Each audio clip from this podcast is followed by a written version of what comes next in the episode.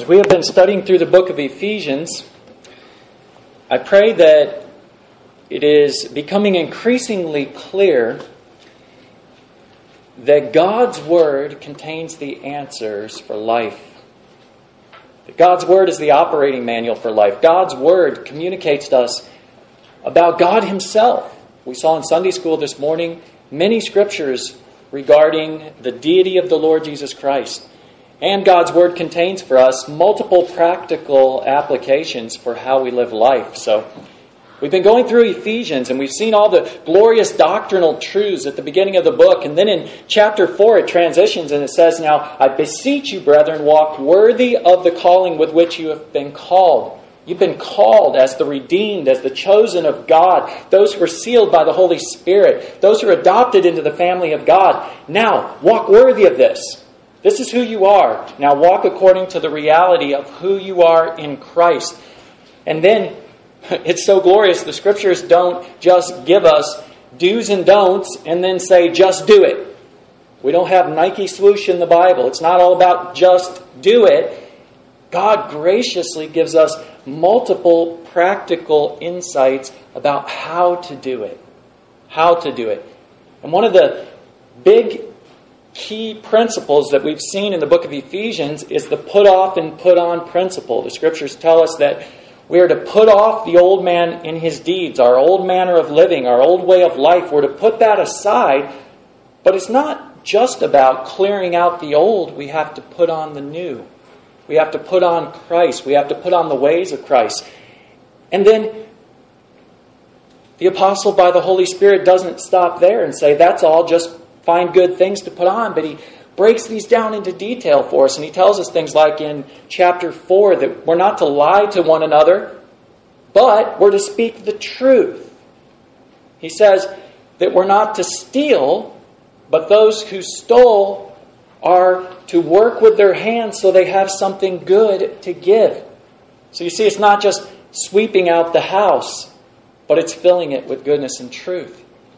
Well, as we work forward to our text today from chapter 5 and verse 18, that we're not to be drunk with wine, but we're to be filled with the Holy Spirit. Do you think the Word of God gives us everything that we need to know in order to battle against substance abuse? The answer is yes. The Word of God contains all the principles of godliness and the practical application that we need to know to understand how to battle against drunkenness or substance abuse, abusing any substance. We don't have to go to psychologists or psychiatrists to find out how to get this done. At the level of our heart and our choices and our desires and our affections and what we need to do to change those desires so that we can have self control and overcome, God gives us what we need in His Word, and we're going to look at this today in detail by the power of the Holy Spirit. So, our text for today, again, from Ephesians chapter 5 and verse 18, and we'll read down through the end of the chapter. Ephesians chapter 5 In 17, if we jump back for a moment, therefore do not be unwise, but understand what the will of the Lord is. And I can tell you emphatically, every single time, you don't have to pray about this, the will of the Lord is do not be drunk. It's never God's moral will. It's never appropriate for anybody to be drunk under any circumstances. And we'll talk about what that looks like and what that means. Do not be drunk with wine, in which is dissipation, but be filled with the Spirit See the put off and put on again. Don't be drunk with wine. And then the consequences of drunkenness are mentioned in the dissipation, and we'll break this down. But then what's the put on? Be filled with the Holy Spirit. And then what does it look like to be filled with the Holy Spirit? Here's some characteristics speaking to one another in psalms and hymns and spiritual songs, singing and making melody in your heart to the Lord, giving thanks always for all things to God the Father in the name of our Lord Jesus Christ and submitting to one another in the fear of God. First of all, do not be drunk with wine. I want to point out that this does not say here do not drink wine under any circumstances. The command in Scripture is always don't be drunk, don't become intoxicated with any type of beverage. During the time the Bible was written, they didn't have distilled liquor like we have today, so the wine of that day wouldn't have been more than 10% alcohol content, but yet people could still become drunk on it.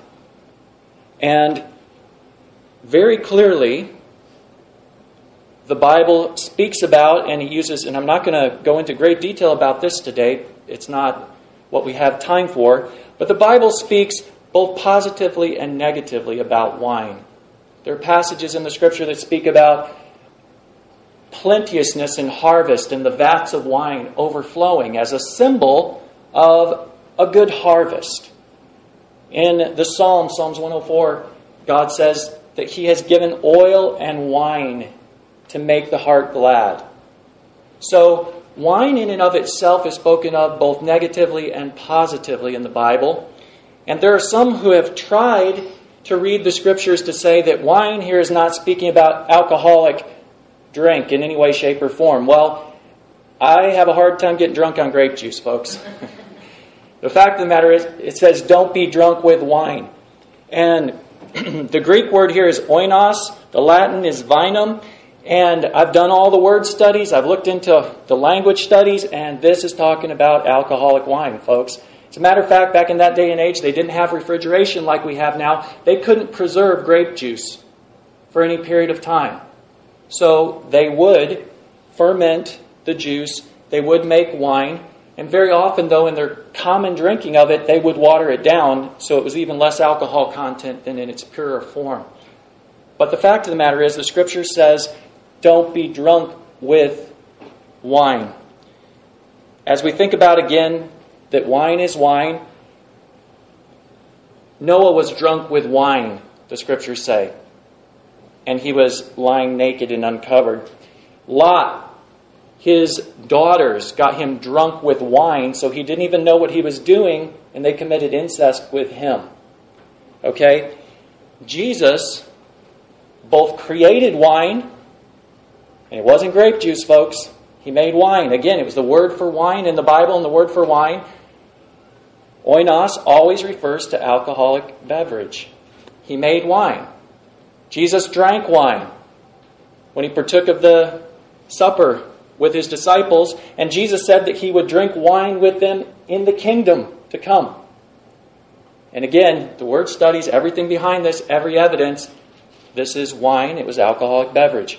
So, in and of itself, the scripture does not condemn drinking wine, yet there is this reality do not be drunk with wine. And then the consequence of that, it says, in which is dissipation.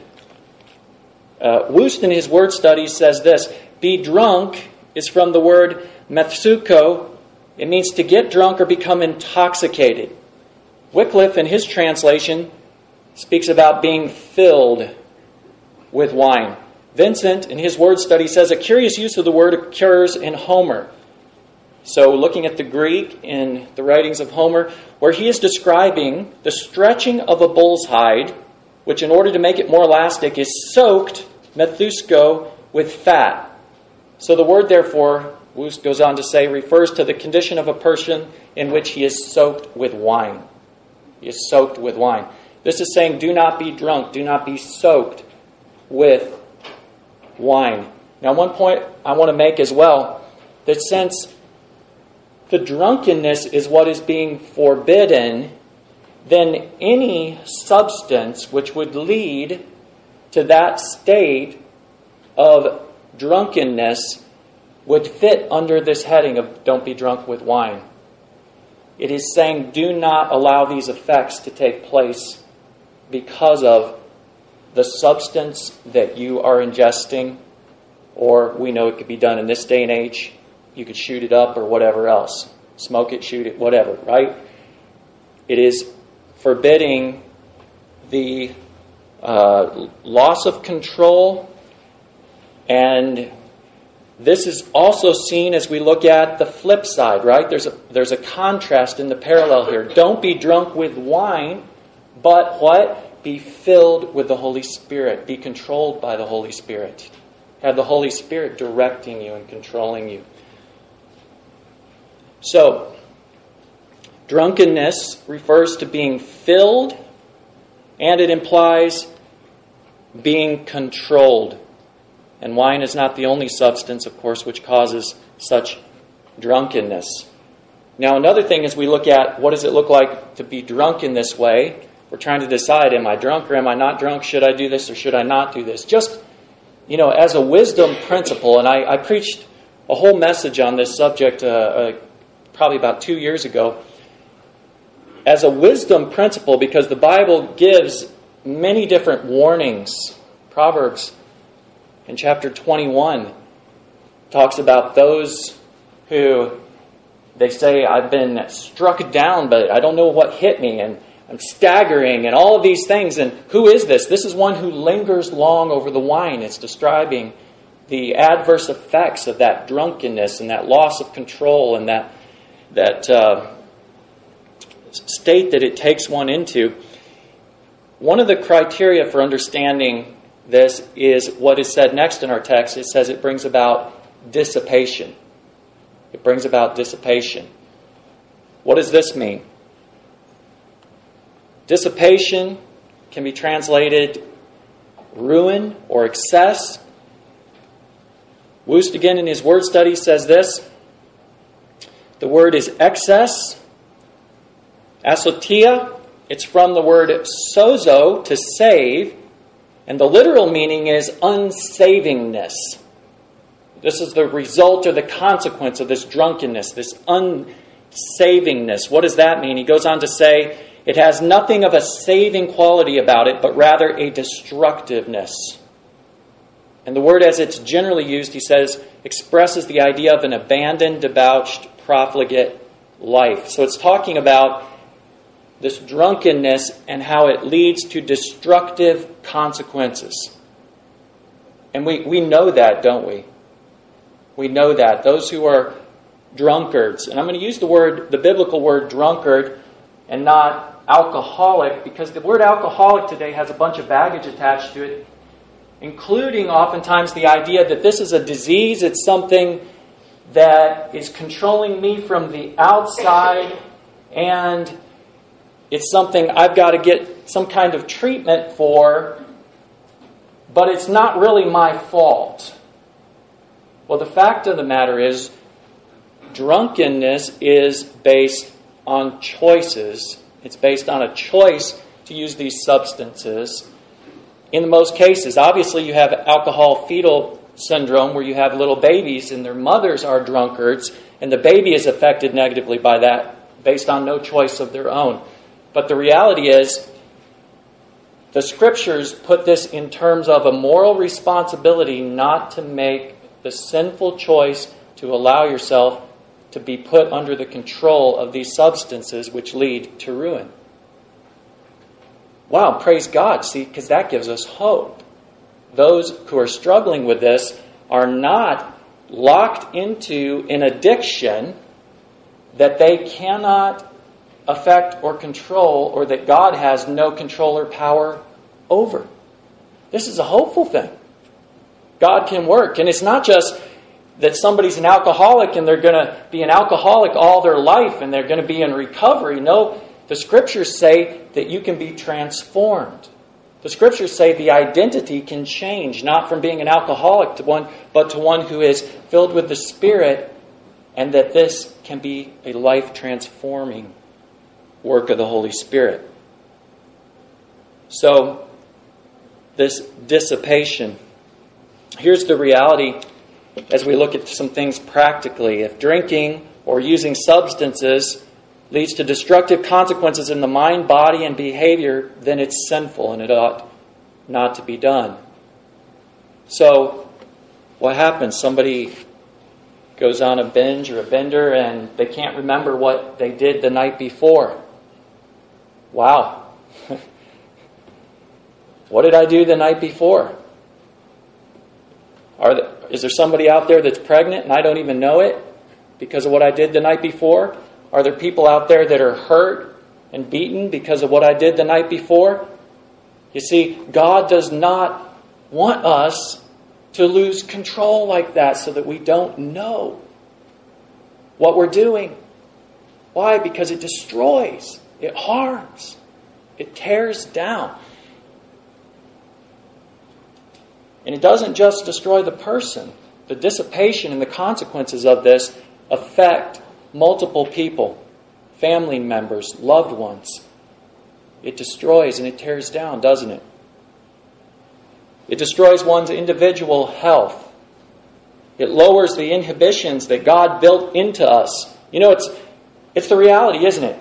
That even people who are atheists and they don't believe in any God and they don't believe in any moral absolutes, they still have a general sense that they shouldn't go around Walmart biting people on the ankle. Right? Why? Because God has built into them a conscience. But people can, their conscience can be overcome by drunkenness to where they do the craziest things. Jump off the roof of the house thinking it's a swimming pool below and splat on the ground. You know, name your example. God does not want us to be there. He doesn't want that to control us. He doesn't want us to lose control of our faculties and our reasoning and destroy ourselves. And this always ends up leading to much harm. Now, considering this, just a couple statistics, but people who have been touched by drunkenness and have known those who have been drunken know that there is much pain and suffering that comes from this in the long term. As, as you look at the statistics to this, I'm just going just going to quote a few. In the United States of America, nearly 88,000 people, approximately 62,000 men and 26,000 women, die from alcohol related causes annually, making it the third leading preventable cause of death in the United States. In 2012, alcohol impaired driving fatalities accounted for 10,322 deaths. That's 31% of overall driving fatalities. And that's, not, that's just fatalities. That's not people who have been injured and others who perhaps are disabled as a result. The economic burden in 2006, alcohol misuse problems cost the United States $223.5 billion. The global burden in 2012, it's estimated that there were 3.3 million deaths, or 5.9% of all global deaths were attributed to alcohol consumption. Alcohol contributes to over 200 diseases and injury related health concerns, such as alcohol dependence, liver cirrhosis, cancers, and injuries. In 2012, alcohol accounted for 5.1% of disability adjusted life years. They have some statistics about college age persons. 1,825 college students between the ages of 18 and 24 die from alcohol related unintentional injuries, include motor vehicle.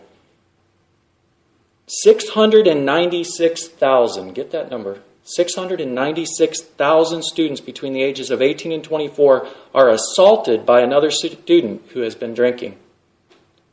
97,000 students between the ages of 18 and 24 report experiencing alcohol related sexual assault or date rape, and those are only the ones reporting it. Uh, the Bible says this leads to ruin, it leads to destruction. Drunkenness is no laughing matter.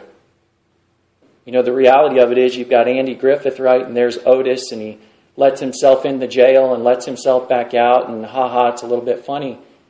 The fact of the matter is, it's no laughing matter. Drunkenness is destructive, it destroys lives. Yeah, and people do crazy, stupid things, and it might look funny for a little while. But just talk to any family member of a drunk, and it's not funny over time, it is not funny. It destroys, it breaks down. God speaks about it very seriously. But praise God, there's hope. There's hope for those who struggle with this. And there's warnings for those who don't to be very cautious in this area. Okay? Listen to this statement.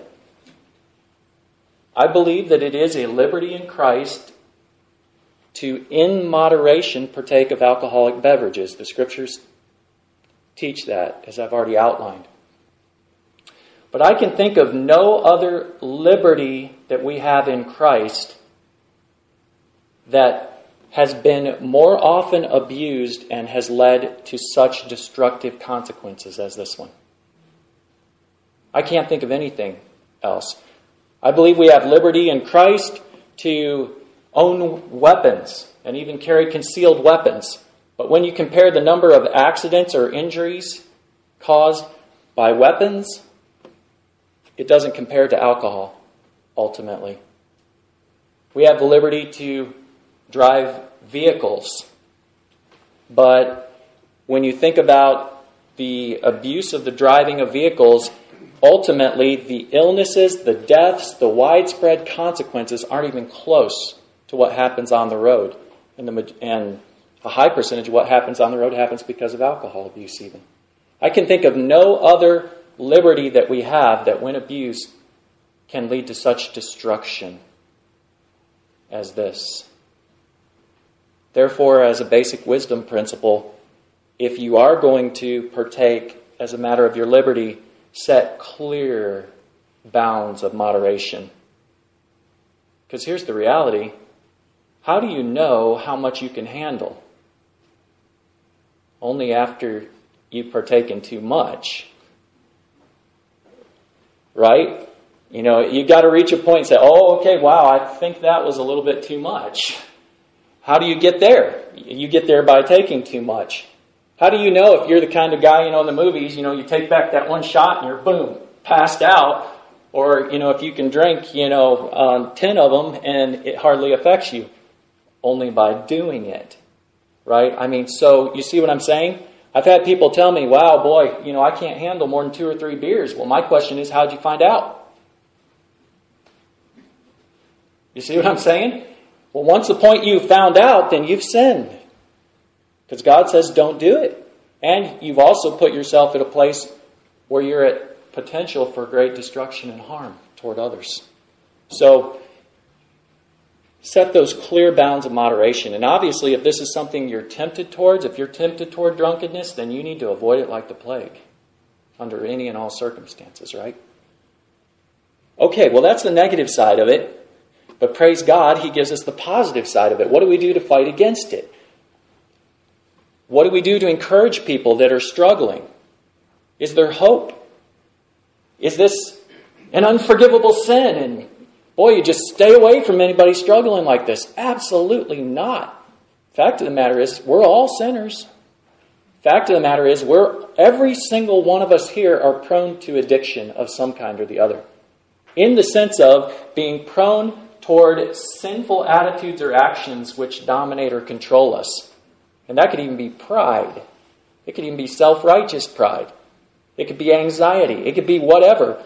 Human beings are prone toward not being filled by the Spirit and controlled by the Holy Spirit, but toward being filled and controlled by sinful attitudes. So, we don't point fingers here. We say there's hope and there's help. And we praise God for His word here. So, what does our text go on to say? What's, what is given as the put on? How, do one, how does one think about and battle against drunkenness? It says, but be filled with the Holy Spirit. Be filled with the Holy Spirit. The word filled is pleroo. It means to fill up, to cause to abound, to furnish your supply liberally, to flood, to diffuse throughout. We see examples of people who are filled with the Holy Spirit. Look at Acts chapter 6. Acts chapter 6, and we see Stephen here, who is filled with the Holy Spirit.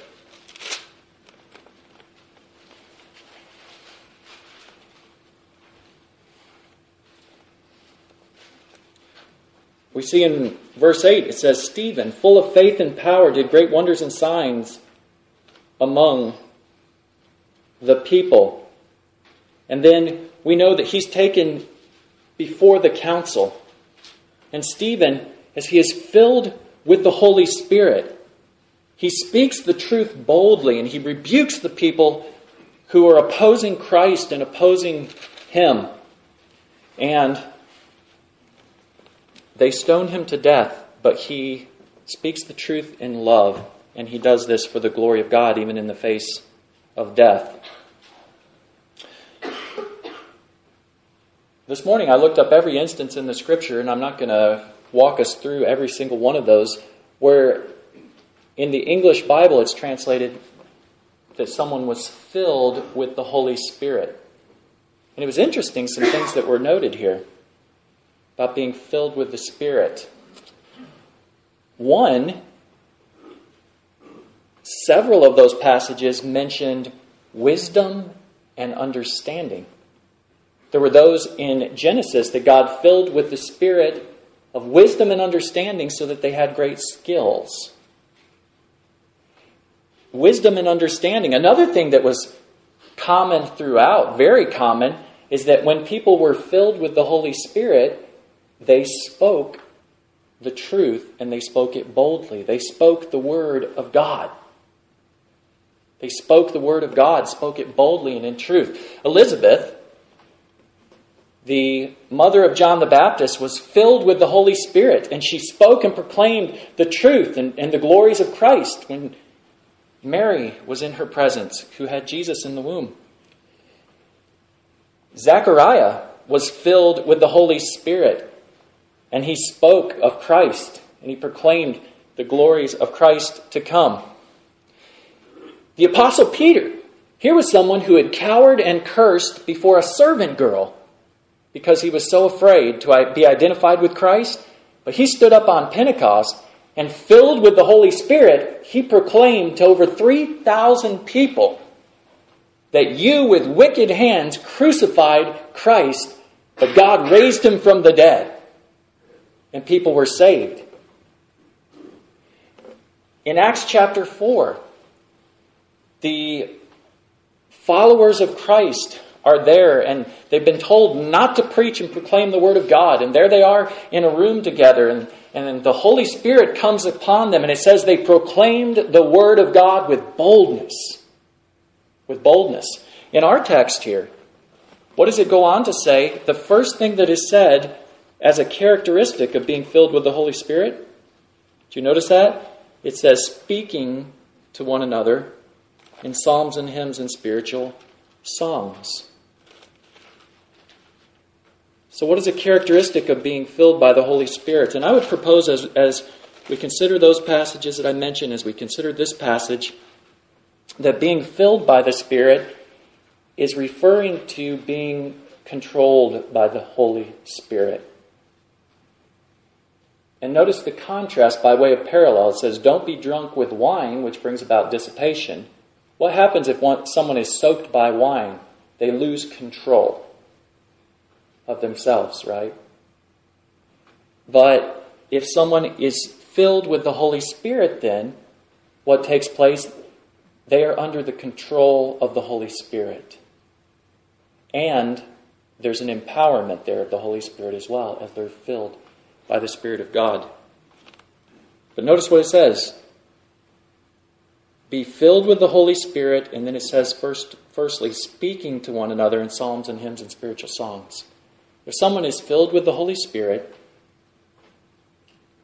one, notice this, speaking to one another, this is a context of corporate worship. If someone is filled with the Holy Spirit, then they will want to be with the people of God they will want to be a part of a local church. Speaking to one another. This is brother and sister in the Lord, local church setting context here. Speaking to one another in psalms and hymns and spiritual songs. What do we do? We come together and we sing unto the Lord. But notice this This goes two ways, doesn't it? First of all, what do we see? Speaking to one another in psalms and here spiritual songs, and then singing and making melody in your heart to the Lord. You know, I've said this before after we've sung some of these great hymns. As you were singing this, were you encouraging your brothers and sisters in Christ unto this? You know, what if we're singing, Stand up, stand up for Jesus, you soldiers of the cross? We're encouraging one another to do that, aren't we? Or are we just mouthing the words? You know, but from the heart, what are we doing? We're saying, brother, sister in the Lord, stand up, fight for Jesus.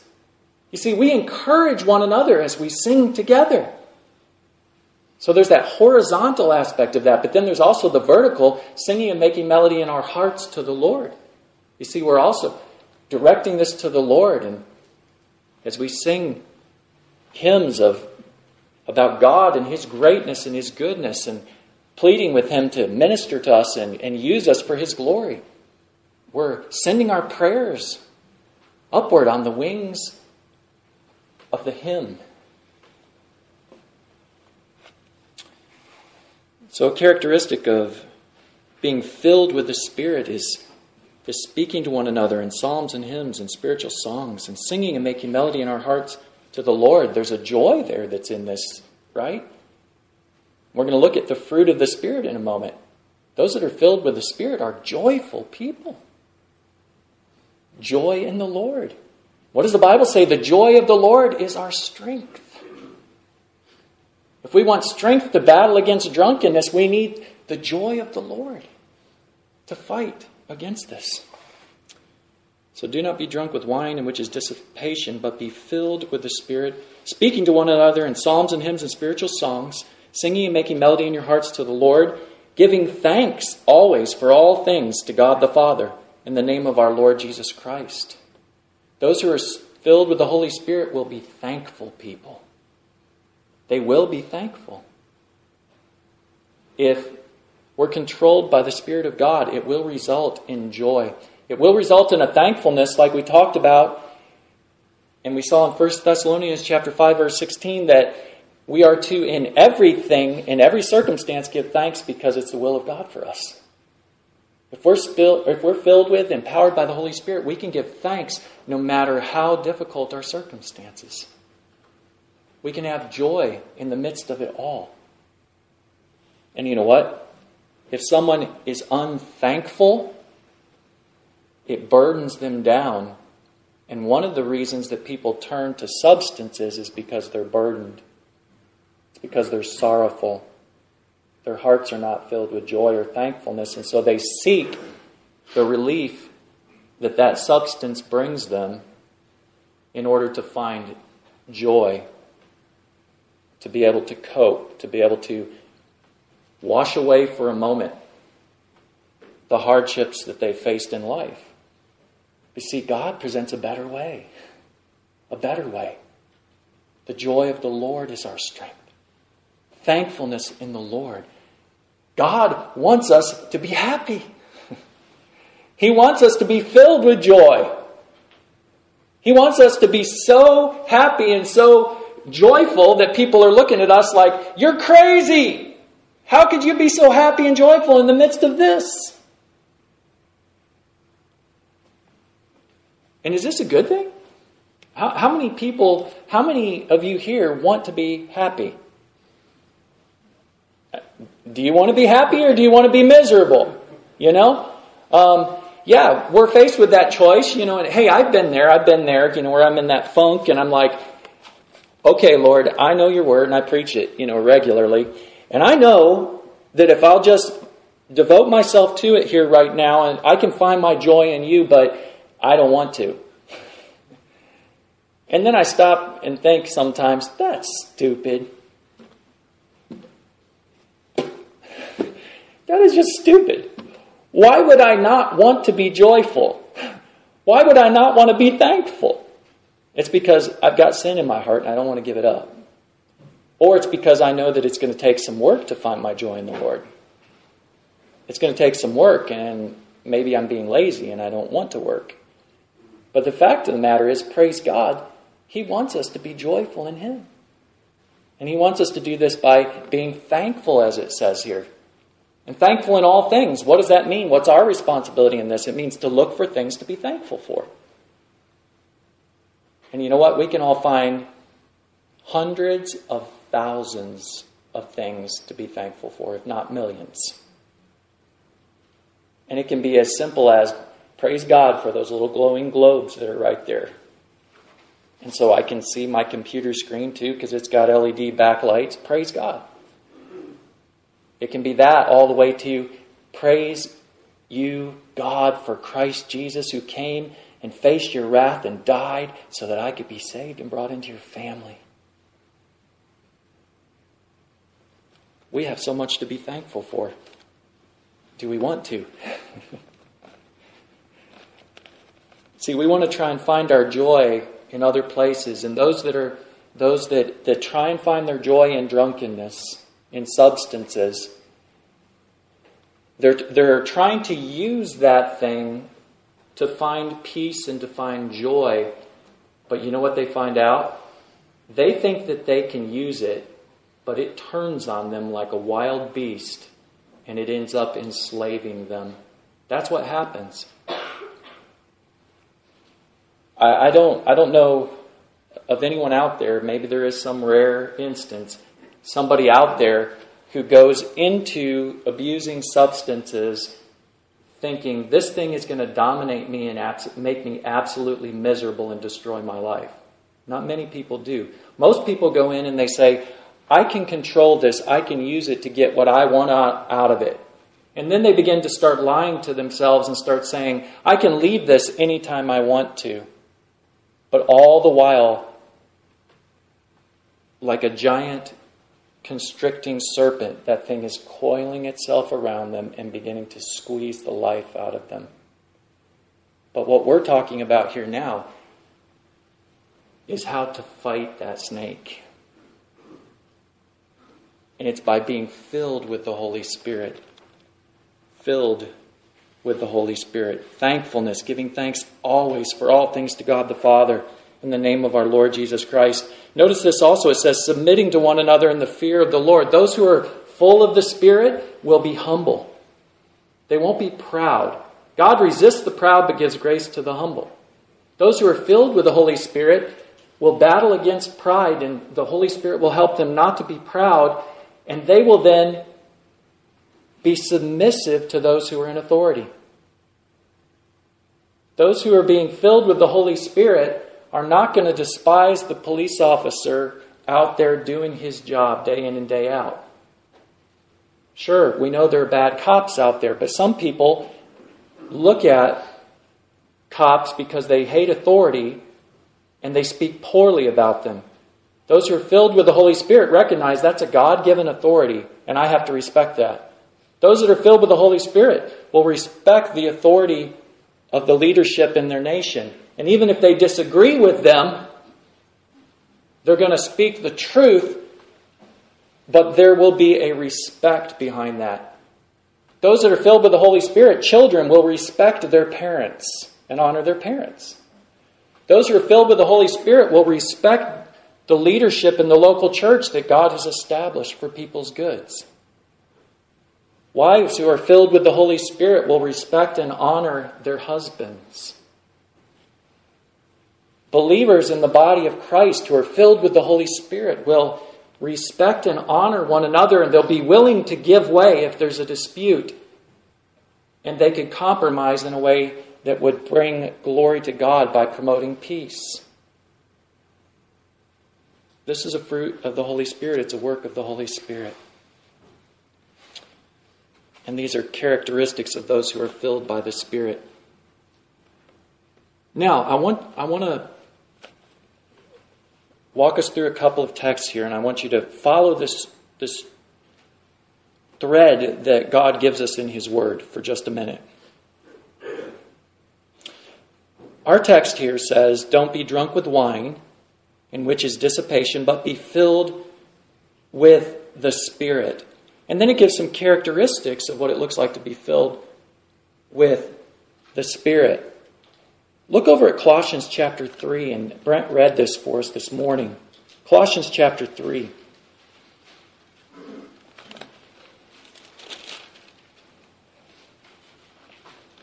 There's a parallel passage here in Colossians, and it's fascinating to note what it says. Let's start tying all of this together. Colossians chapter 3, in verse 14 but above all these things, put on love. Love is a fruit of the Spirit, right? We're going to go to Galatians next. Put on love, which is the bond of perfection, and let the peace of God rule in your hearts to which also you were called in one body, and be thankful. Notice these words love, peace, thankfulness. Fruit of the Spirit, right? Let the word of Christ, here's the parallel verse. Let the word of Christ dwell in you richly in all wisdom. And then what does it say? Teaching and admonishing one another in psalms and hymns and spiritual songs, singing with grace in your hearts to the Lord. You notice that last part and how that's parallel with our text in Ephesians? So, what is the parallel concept here with being filled with the Holy Spirit? In Ephesians, we see be filled with the Holy Spirit. What does it say here in Colossians that we are to be filled with or let dwell in us richly? Let the word of Christ dwell in you richly in all wisdom, teaching and admonishing one another. Now, think with me for a moment. It's fascinating to me. In our text in Ephesians, what does it say? It says, Be filled with the Holy Spirit. And that filling there is, in the Greek, it's, it's in the form that means be, be regularly, constantly filled. It's a continuing action, not a one time event, a continuing action. But notice what it says. It's saying this to you and I be filled. What does that indicate? This is an imperative. It's something God is telling us that we have a part in. It's not, it's not saying here that this is something that we just kind of sit back, let go, and let God, and God is going to somehow do to us on occasion. This text is in the context of an imperative, and it's telling us to be regularly, constantly, continuously filled with the Holy Spirit. So that means we have a responsibility. But then we ask ourselves, well, how can I do that? Isn't that up to God and His sovereign will? Well, yes, ultimately, God's in charge. I'm not denying that for a second.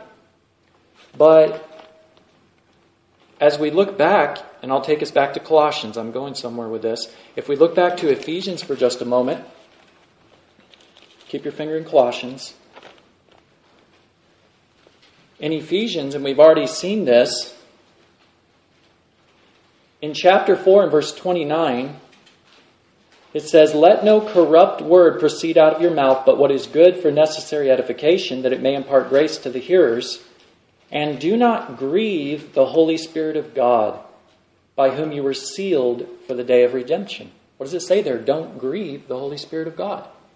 Now, God is going to do what God wants to do. I preached that over the past two weeks.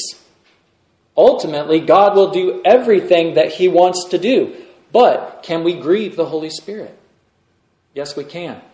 1 Thessalonians and chapter 5 says not to quench the Holy Spirit.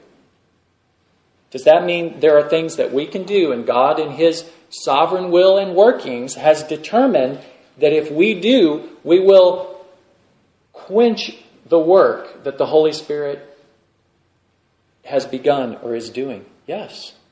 Yes, and you see how this ties in with that imperative that we're to be filled with the Holy Spirit. So, first of all, then, if we want to be filled with the Holy Spirit, we need to make sure that we're not grieving or quenching the Holy Spirit. How do we grieve and quench the Holy Spirit? It's by our sinful attitudes and actions. It's by not loving God with all our heart, soul, mind, and strength and loving our neighbor as ourselves. So the first thing, if we want to be filled with the Holy Spirit, and I hope there, I hope y'all want to be filled with the Holy Spirit,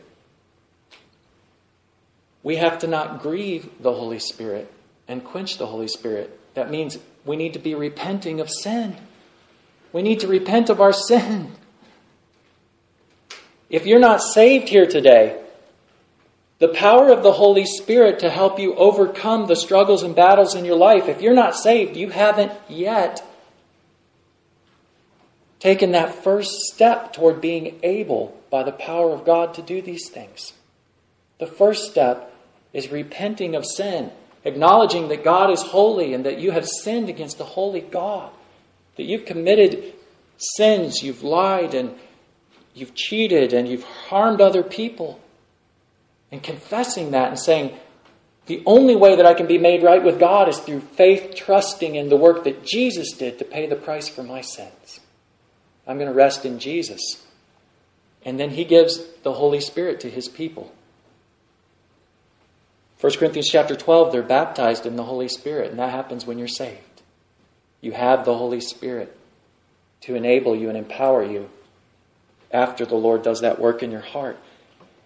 But then, as believers, we can quench or grieve the Holy Spirit by our sin. By our sin. And so we need to be regularly confessing sin. We're going to partake of the Lord's table. And as part of that, the scriptures say we're to examine ourselves we're to confess our sins unto God. We're to recognize the forgiveness that we have in Christ. Well, again, God says, be filled with the Holy Spirit. We can quench or grieve the Holy Spirit. That means we have a responsibility in this. Now let's tie that back in with Colossians 3:16. Let the word of Christ dwell in you richly in all wisdom we have a responsibility to immerse ourselves in the Word of God, to be filled with the Word of God. Psalm 119, verse 11 says, Thy Word I have hidden in my heart that I might not sin against Thee, O God. I've hidden the Word in my heart that I might not sin against God. We're to let the Word of Christ, the Word of God, dwell in us. Believers are to be controlled by the Word of God. We're to know this. We're to know this. If, if you are not in the Word, if you're not studying the Word, if you don't love the Word, then you're not going to be filled with the Holy Spirit. You won't be filled with the Holy Spirit in the sense of our text and what it's speaking of. You can't expect God to bless you by filling you with the power of the Holy Spirit if you're not letting the Word of Christ dwell in you richly, if you're not loving and studying the Word. But God meets us in His Word. The Holy Spirit illuminates the Word to us, turns on the light bulb so we can understand the significance and the, the glory and the meaning of it. So we can have this wisdom and understanding. So, don't quench or grieve the Holy Spirit.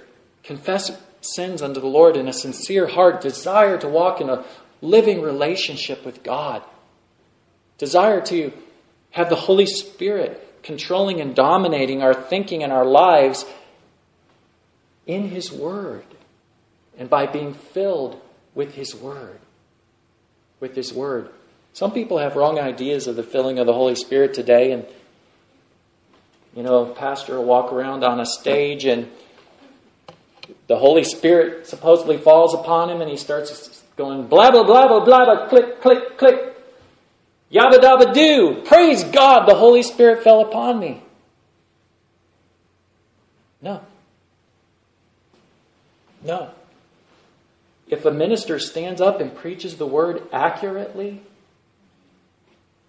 from a heart that is in love with the Lord and desires for God to use the word, then that's the work of the Holy Spirit. That's the work of the Holy Spirit. God's word going forth. And we have the promise that God says His word will not return to Him empty. He'll accomplish the purpose He desires for it. Praise God. We're to be filled with the Spirit and let the word of Christ dwell in us richly. Now, this being filled with the Spirit has another parallel concept and that is walking in the Spirit. Look at Galatians chapter 5. Walking in the Spirit. Those that are filled with the Spirit are going to walk in the Spirit. Filled in the Spirit again means controlled, our life controlled and dominated by the power of the Holy Spirit through the Word of God, as we've seen in Colossians, and letting the Word of God dwell in us richly, and that will result in us walking in the Spirit. What is walking? That's our conduct. That's the way that we live. It will result then in our lives conforming to God's will for us in His Word. And we'll start living it out. We'll start living it out. If you want to know if somebody is filled with the Spirit, one of the evidences of that is that they are living in godliness and righteousness. They're walking in the ways of the Holy Spirit. Okay? You see how practical this is. It's so practical. Galatians chapter 5 and verse 16 I say then, walk in the Spirit, and you'll not fulfill the lust of the flesh. Is drunkenness a lust of the flesh? Yes, it is. If you're walking in the Spirit, you can battle against drunkenness. And you won't fulfill that lust of the flesh. These two are contrasted with one another. If you are filled with the Holy Spirit and walking in the Holy Spirit, you will not be drunk. You will not commit sexual immorality. You will not be lying to people around you. You will not be stealing and cheating. You will not be going into Walmart and biting people on the ankle. Right?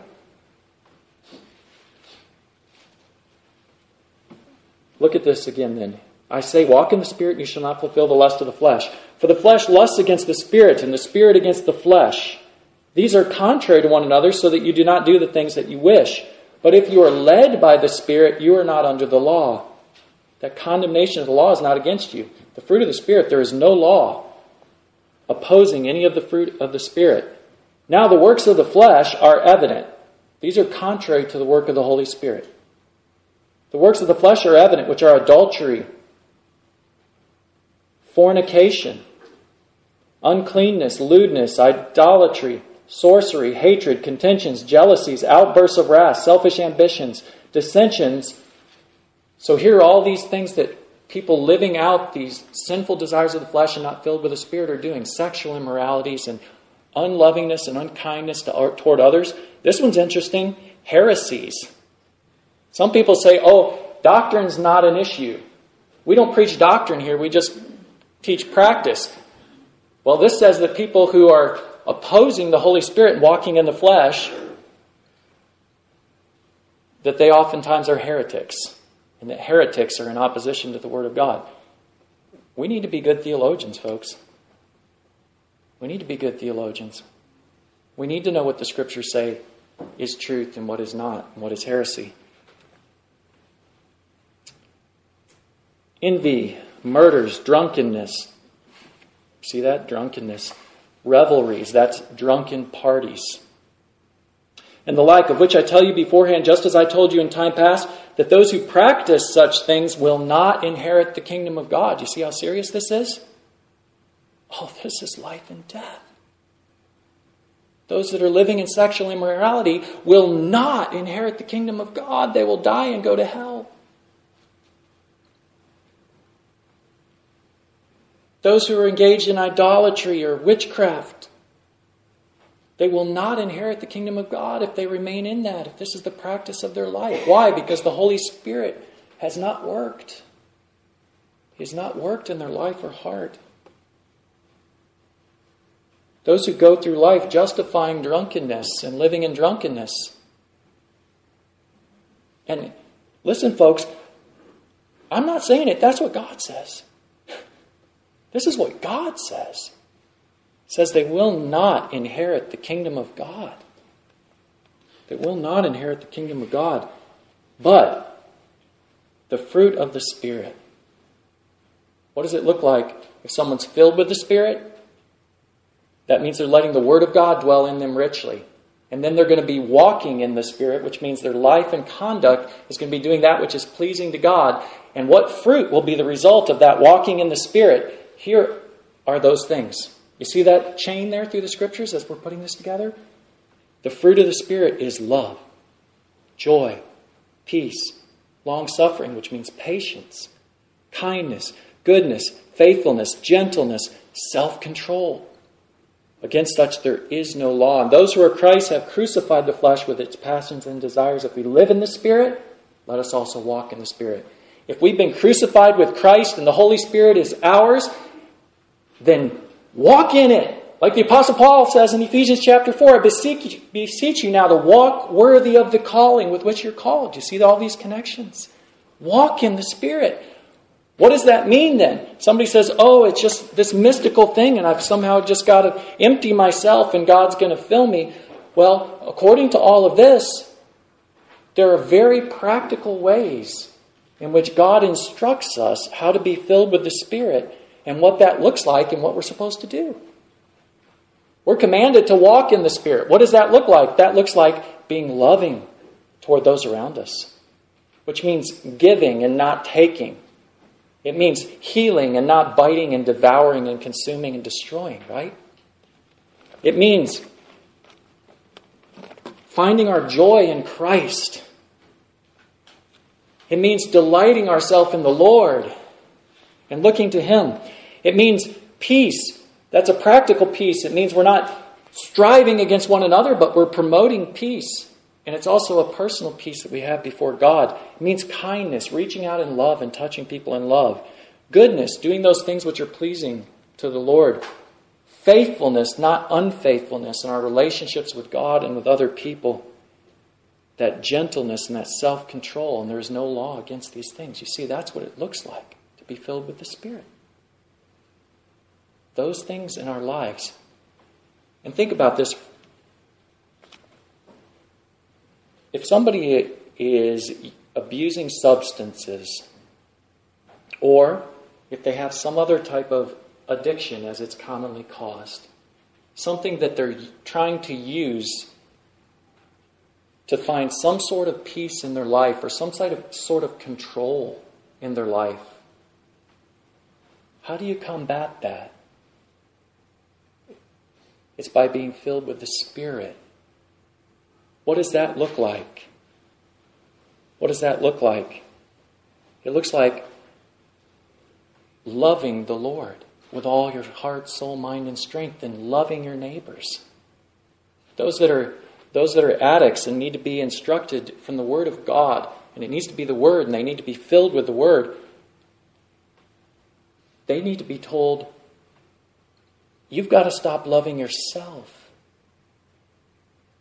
What you're doing in using this is it's flowing out of a love for self. You're trying to use this, and now you've gotten trapped in it.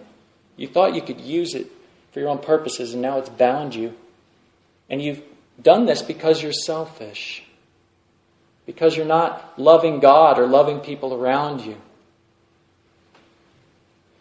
And so you need to find your love for God. You need to love Him and learn what that looks like to love Him. And you need to put into practice love for others around you. One of the things is you got to ditch the substances. It's not loving for you to be like this because it brings destruction and ruin, tears apart relationships. Joy. Maybe you went to the booze because you were sorrowful and you're trying to find joy in your life. And for a while, this thing gave you some joy in your life. But now, what's happened? You see, if someone is controlled or consumed by this, now they're realizing, you know what, it's not bringing me the joy that I thought it would. It's led to harm and destruction. So, what needs to be done? Finding our joy in the Lord. Finding our joy in Christ and our identity in Christ, who we are as a, a, a believer in Christ. True joy in the Lord. Peace. Well, I just want peace. There's always strife and conflict in my home, so what do I do? I, I go and get drunk because there's no peace. God has a better way. He has a better way.